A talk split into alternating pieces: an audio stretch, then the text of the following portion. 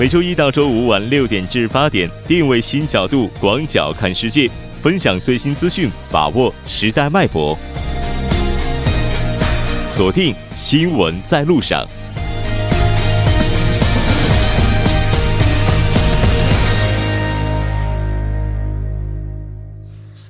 好的，半年过后，欢迎回来，这里是正在为您直播的 TBS EFM 调频一零点三新闻在路上。稍后第二部节目当中将为您带来新闻在中国走进世界以及新闻字符。那接下来是广告时间，广告过后马上回来。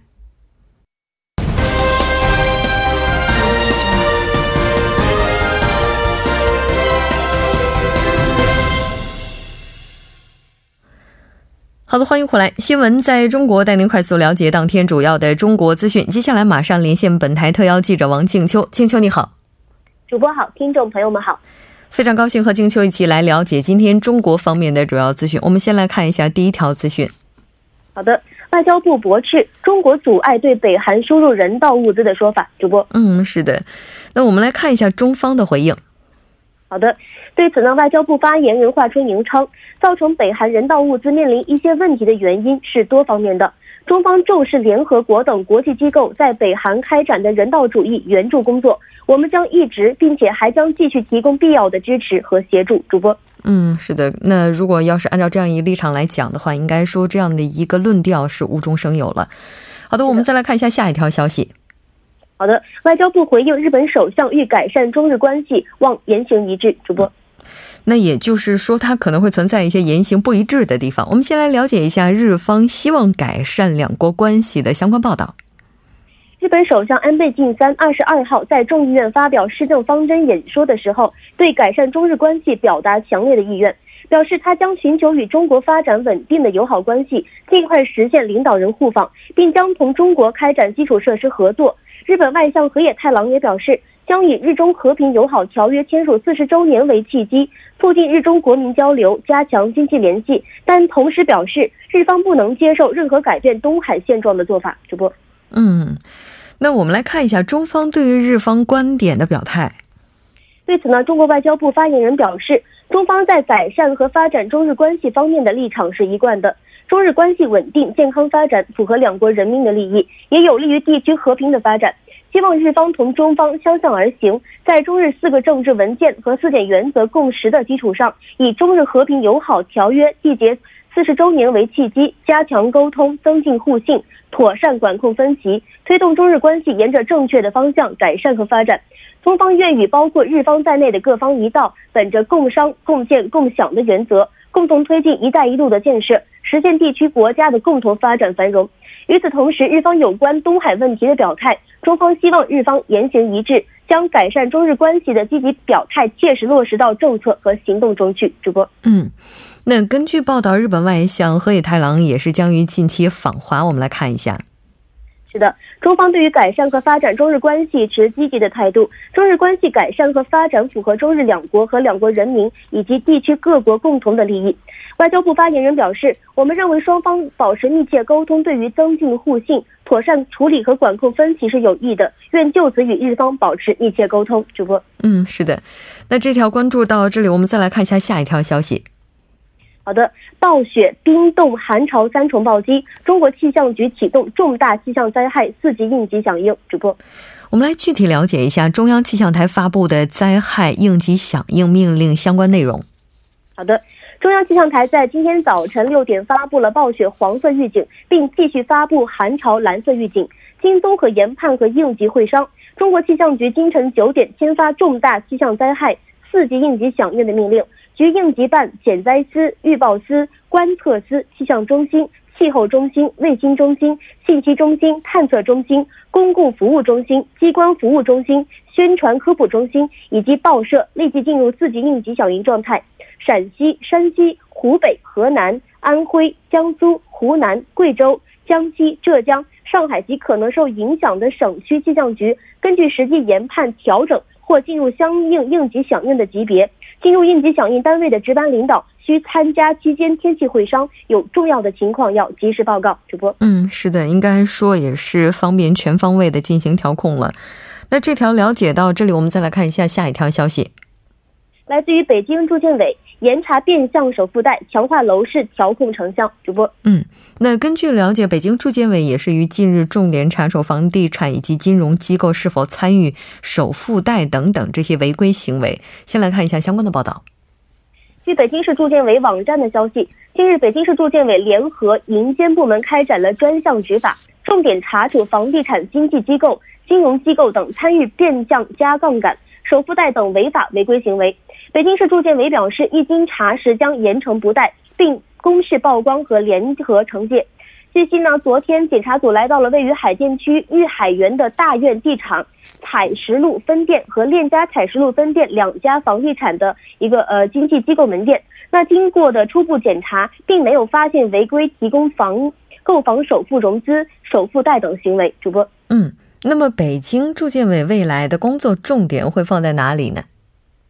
呃，据介绍呢，在未来的工作当中，北京市住建委将加强部门联动，强化联合执法，主动出击，露头就打。对于任何挑战调控政策的市场主体，特别是媒体报道和群众投诉举报的违规主体，实施综合打击、精准打击，确保“三幺七”以来的系列调控政策措施持续落到实处，进一步巩固和强化房地产市场的调控成效。主播，嗯，是的。那这条关注到这里，我们再来看一下今天的最后一条消息。好的，国际货币基金组织称，香港具备充分条件来应对挑战。主播，嗯，首先先来了解一下 IMF 公布的评估报告具体内容。好的，国际货币基金组织在二十三号公布的评估报告当中指出，香港特区政府政策稳健，建立充裕财政以及金融缓冲空间，包括强大的财政储备、稳健的。规管与监管制度，认为香港具备充分条件来应对来自外围以及本地的挑战。IMF 重申继续支持香港实施联系汇率制度，认为香港作为高度开放型的经济体，拥有庞大及全球接轨的金融服务业，联汇制度是维持香港稳定的基石，是最适合香港的安排。同时，IMF 也支持香港。继续致力于把握国际金融中心的发展新机遇。主播，嗯，是的。那我们也了解到，特区的财政司司长陈茂波他也表示，未来特区政府会更加积极的扮演促进者的角色，来推动香港经济多元化发展。好的，非常感谢静秋带来的这期连线，我们下期再见。主播再见，听众朋友们再见。稍后为您带来我们今天的走进世界。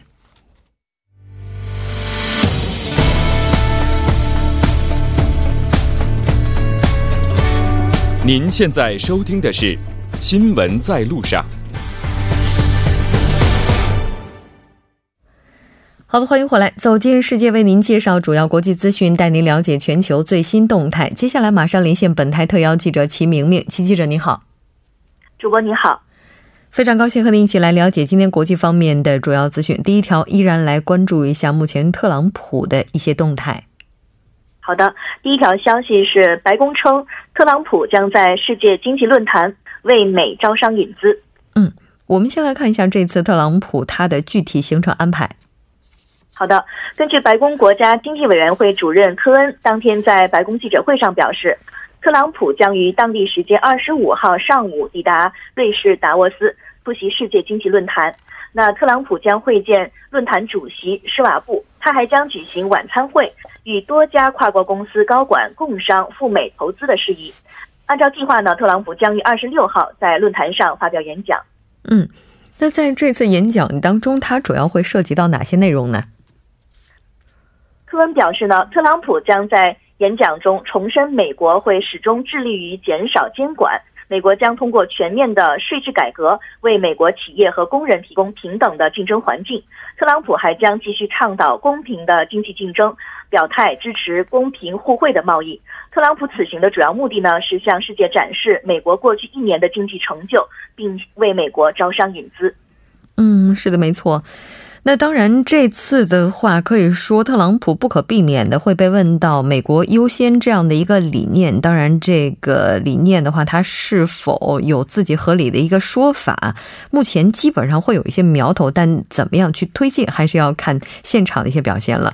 那除了经济议题之外的话，在这次的经济论坛当中，还会涉及到哪些内容呢？那据了解呢，除了经济议题，特朗普还将在论坛上谈及朝鲜半岛问题、打击伊斯兰国以及伊核协议等内容。还表示呢，在双边层面，特朗普将在此访期间会见英国首相特蕾莎梅、以色列总总理内塔尼亚胡、卢旺达总统卡加梅以及瑞士联邦主席贝尔塞。嗯。应该说，特朗普此行的话也是带着满满的期待了。那这一条关注到这里，我们再来看一下下一条。好的，第二条呢是来自英国的媒体消息，欧洲领袖将在达沃斯反击“美国优先”，全力捍卫多边主义。嗯，那出席达沃斯论坛的很多人目前应该说都有着类似的一些担忧。我们来看一下。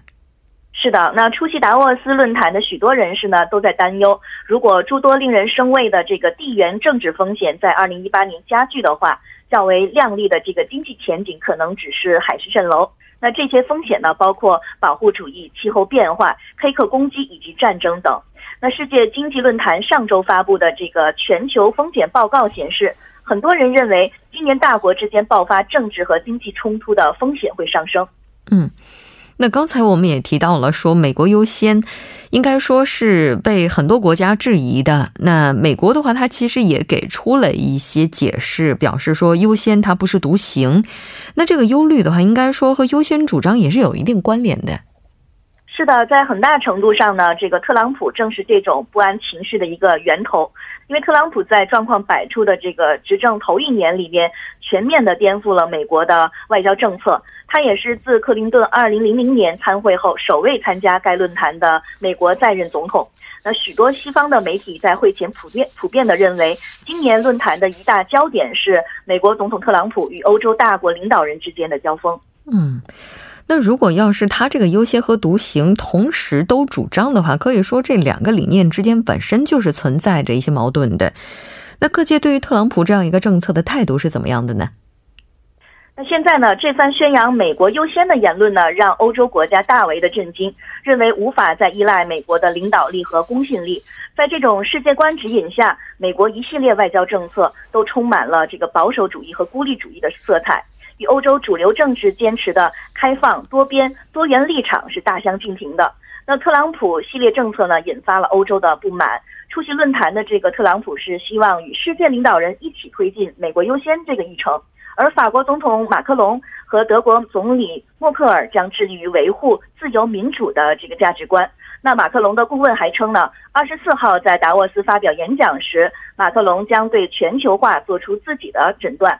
并就解决不平等加剧、全球变暖和民族主义升温等问题提出看法。嗯，那据悉，时隔二十年再次出席达沃斯论坛的欧盟委员会主席容克也将发表演说。这条关注到这里，我们再来看一下下一条消息。好的，第三条消息呢，来自美国，鲍威尔通过美参议院投票，二月初将接任美联储主席。嗯，那他在上任之后，接下来会有哪些举措呢？那根据媒体报道呢，呃，鲍威尔在听证会上明确的表示，如果获批准就职，将领导美联储保持目前的渐进加息节奏，继续推进缩减资产负债表。那在银行监管方面呢，美联储会适当的放松，呃，但将坚持高水平资本金和流动性，呃，压力测试和处置计划等金融危机后出台的这个核心改革措施。嗯，那各界对他上任反响怎么样呢？那舆论普遍认为呢，鲍威尔接管美联储后呢，将延续现行的政策，继续推动结束美国在金融危机后实施的这个超宽松的货币政策，同时呢，也会着手逐步的放松金融监管。那有媒体就报道认为，鲍威尔就职后的主要任务是在确保经济持续增长的同时，防止其过热。报道还称呢，经济一旦过热，美联储将不得不加快加息的步调。这有可能带来经济下滑的风险。嗯，那之前我们在节目当中也提到过，年近六十五岁的鲍威尔，他其实本人的专业是和经济没有任何关系的，但他此前的丰富工作经历可能会给美联储决策带来不一样的视角。那这条关注到这里，我们再来看一下最后一条消息。好的，这一条最后一条消息呢是。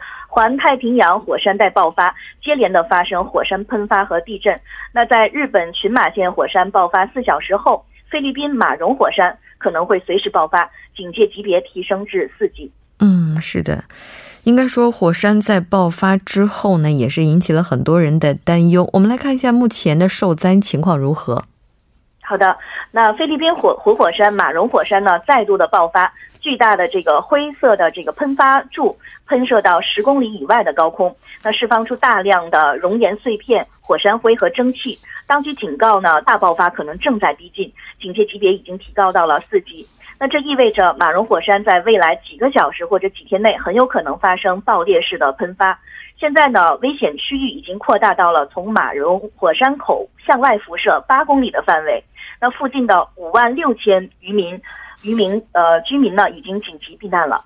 嗯，是的，没错。另外，我们也了解到，中国驻菲律宾大使馆十六号也是发布了公告，提醒在菲的中国公民暂勿前往马荣火山景区。已经在这一地区旅行的人员应该尽快结束行程离开。那公告还说，如果坚持前往，可能会导致面临极高的安全风险。好的，非常感谢今天齐记者带来的这期连线，我们下期再见。好的，再见。稍后来关注一下这一时段的路况、交通以及天气信息。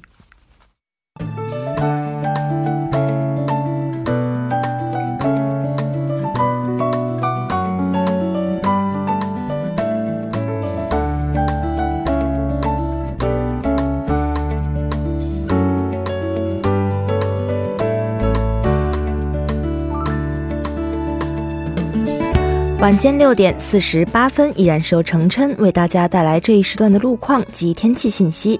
首先来关注一下来自首尔交通情报科发来的晚高峰实时路况。第一条消息来自汝宜大方路波拉美站至海军会馆前方，早间时段呢，在此路段下行车道上进行的道路施工作业目前已经结束，路面恢复正常。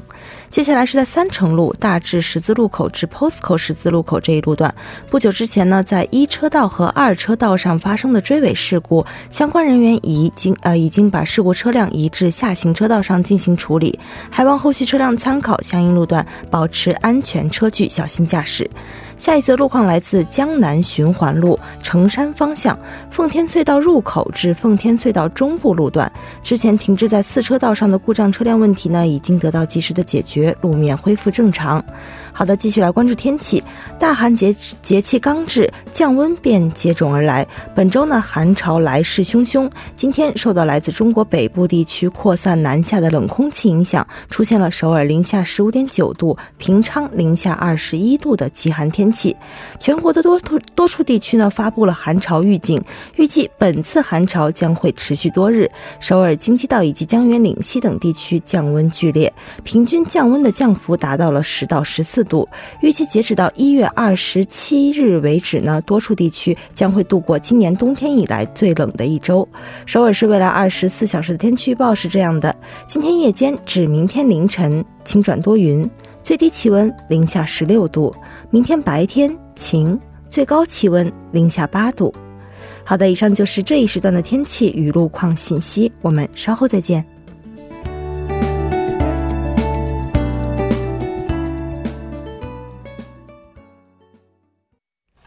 好的，欢迎回来，聚焦热门字符，解读新闻背后。接下来马上请出栏目嘉宾尹月，尹月你好，你好，主播。其实刚才在世界新闻当中啊，我们其实就一条消息已经提到了不止一次。提了两次，我听到了。对，达沃斯是的，所以今天带来的这个字符主题，相信大家已经非常的熟悉了。如果认真听了我们之前的节目的话，那这个主题就是达沃斯论坛。对，我觉得达沃斯论坛哈，嗯，这个大家其实听到这个名字的时候，第一反应这肯定不是在亚洲地区，应该是在哪个欧美的地区。而且大家如果要是在高中啊或者大学认真的背时事。政治的话，这个词应该出现的频率是非常高的。对，那但是不了解它的人还是不少的。我们先来介绍一下。行，我简单说一下这个达沃斯论坛呢，它按照它的英文名字直译的话呢，就是这个世界经济论坛。那顾名思义呢，它最早的这个功能呢，就是研究和探讨世界经济领域存在的问题。嗯，哎，但是好像不知道为什么最近好像这个政界的领导人特别热衷的前往，是不是？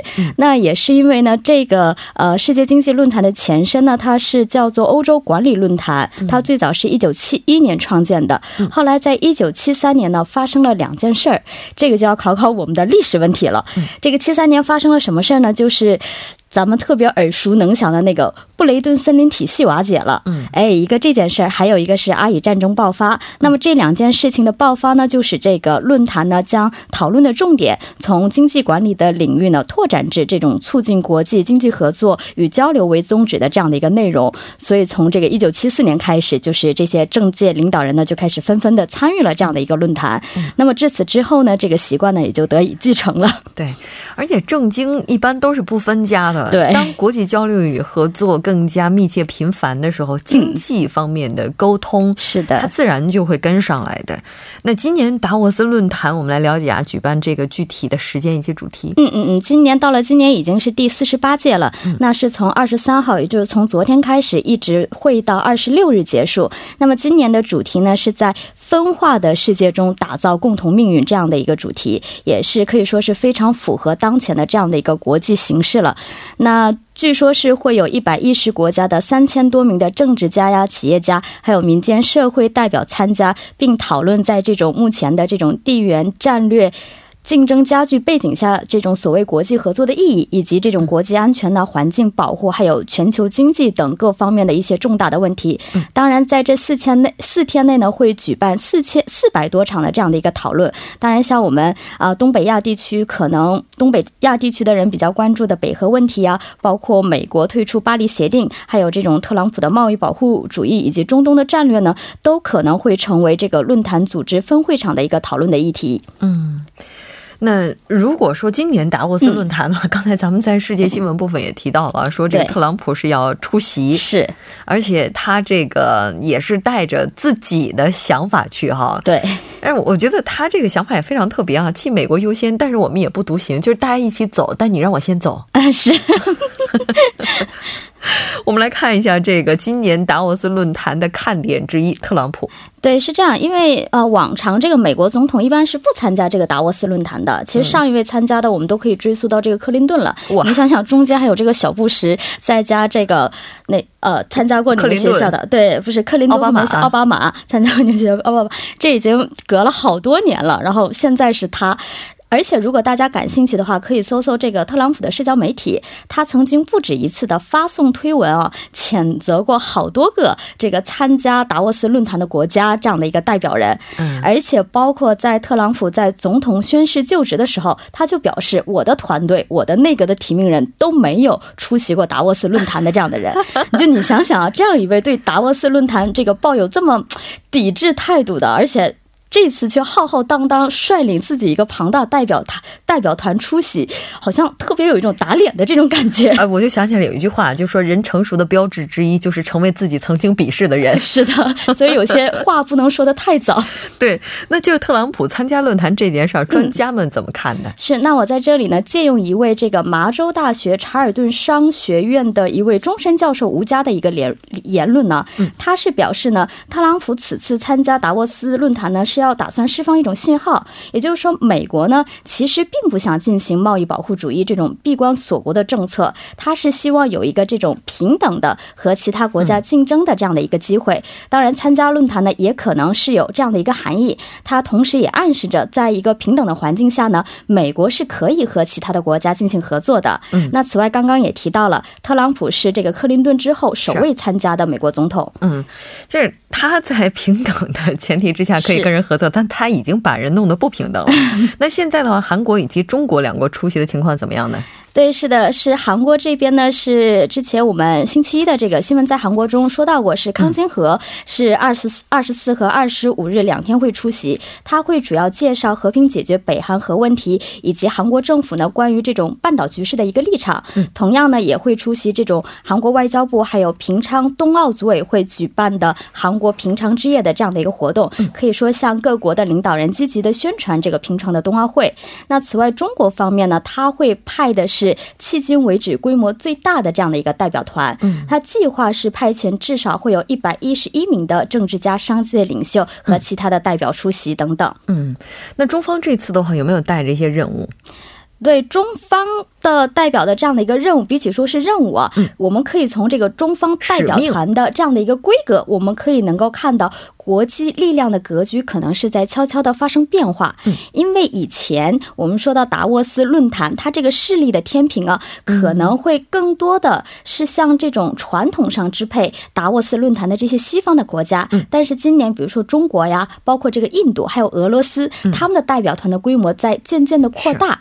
对，没错，这应该就是中国力量。是的，好的，非常感谢尹月，我们下期再见。好的，我们明天再见。稍后我们在第三部、第四部节目当中再见。